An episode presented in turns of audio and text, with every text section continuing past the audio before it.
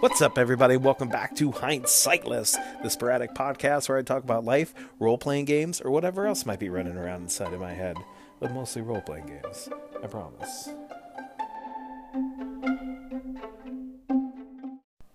Played some more Rise of the Runelords last week, so that was cool. Um, that was before I gave myself food poisoning, so it actually didn't suck. but yeah, it was. It's. I mean, we're. I can.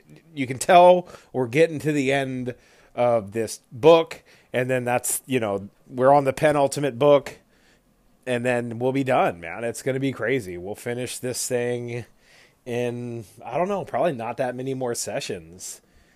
Are we down to single digit sessions? I don't think so. I don't think so, but yeah, um, maybe. And it's really cool.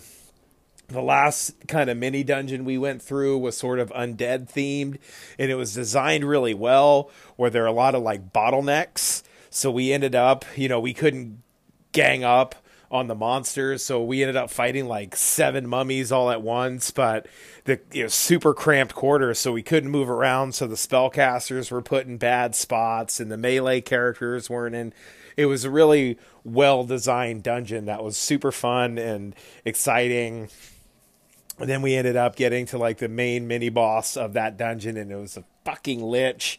And I love liches. And he was a tough bastard. Killed a barbarian first round. Boom. Finger death. Barbarian failed the saving throw. 140 points. Boom. Dead barbarian. So now it's just the three of us. a rogue uh, who got blinded really early on in the fight. so pretty much it was it was just Jericho and uh, Jericho and Alistair uh, against this lich, and god damn it, ended up getting away, cast an illusion, and we didn't realize that it was illusion, and it just dimension door or something got the hell out of there, turned invisible and bailed, left behind an image that we thought was it. It could have been. There's a spell called mislead. Uh, in Pathfinder, I think that's the one I'm thinking about, where you leave behind uh, an illusion of yourself, but you actually turn invisible and get to move. It's you know a wizard getaway spell, and that's what he used. And I hate it when bad guys get away. I hate it. So who knows? We might end up having to fight that lich before we end up dipping out of here and heading on to the sixth book. But yeah, we're gonna be 15th level soon. That'll be pretty crazy. Uh, getting up to around the highest I've ever played, like consistently. Uh, so I'm I'm really I'm really excited to get some. Uh, I get a new feat, get a couple new spells, and it's it's fucking awesome. And yeah, like the spell dispel magic is an awesome underused spell in my experience. I'm just now getting into how great of a spell it actually is. It's a third. I mean, you the original version is a third level spell, or then at a sixth level spell, you can get greater dispel magic, which just lets you knock off more spells from whatever you're casting it on. But that's what I did against the Lich. Like blasted it a couple times with lightning, blah blah, dude. But then you know, because the Lich had cast a force wall on itself and kind of sealed itself off and cast a bunch of buffs on itself. So it was just like casting hell spells, and we're just sitting there watching it.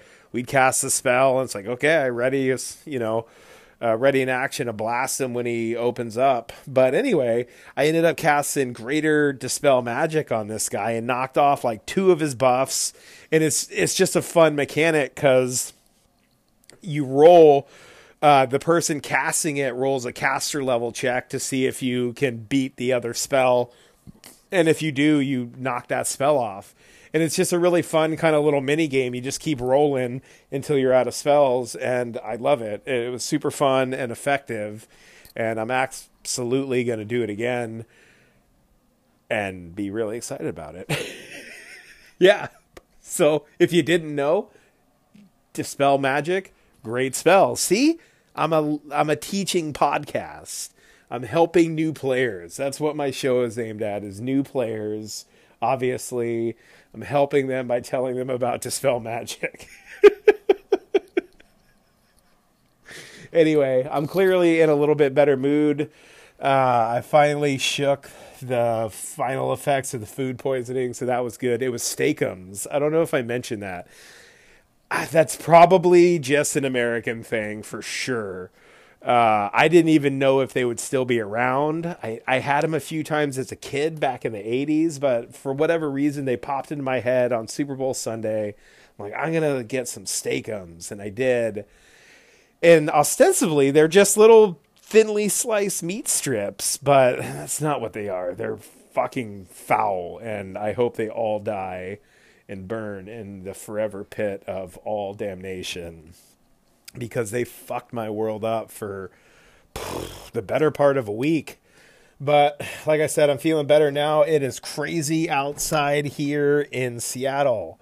Uh, we have gotten just an insane amount of snow. I spent a good part of the afternoon shoveling literal knee deep snow off of my balcony my room is on the third floor of a townhouse and I got a little balcony off my room and it's awesome. But I couldn't open my door out to the balcony very much. Uh, I had to stick a shovel out there and kind of, man, it took forever, but it was literally up to my knee. Uh, so probably, I don't know, three feet tall, a meter, a meter tall of snow. It was nuts, dude. This is Seattle. It's not supposed to do that here. My roommate basically has lived here most of his whole life, and he doesn't remember it being this crazy. And it's still snowing. I mean, it's been snowing a lot. It's it's nuts, dude. It's coming down hard right now. Can you hear me walking around on it? You guys hear the snow? West Coast snow, baby. That's right. Worldwide snow. Anyway, um yeah, but I also wanted to say thank you to everybody who left me birthday wishes. There were a ton of folks, and that's, you know, that's fucking awesome. Thank you guys so much. That's really cool. Uh, I, I've listened to them multiple times. A couple people sang to me, and that always makes me happy. I love it when people sing. We need to do more singing. Probably need to do another round of uh, bathtub podcasting too. That's something to think about. Anyway, yeah, so thank you for all the birthday wishes and double thanks again to everybody who sent in ideas for me for rumors and encounters and stuff. That game is next week. That game starts really soon. I'm pretty excited about it. I got first encounter set, I got all the maps set on roll 20 and everything ready to rock and roll. See how it goes because it's starting off with a bang. It is absolutely going to start off with a bang. Uh, I'm excited for it. I don't want to talk too much about it yet. Not yet, but I will definitely talk about it after the after the session. So that's it for me, folks. A little recap, a little thank you for the birthday love, little prelude of what's to come, and a little science being dropped on gaming you know, dispel magic is a useful spell. Who knew? Peace out, everybody.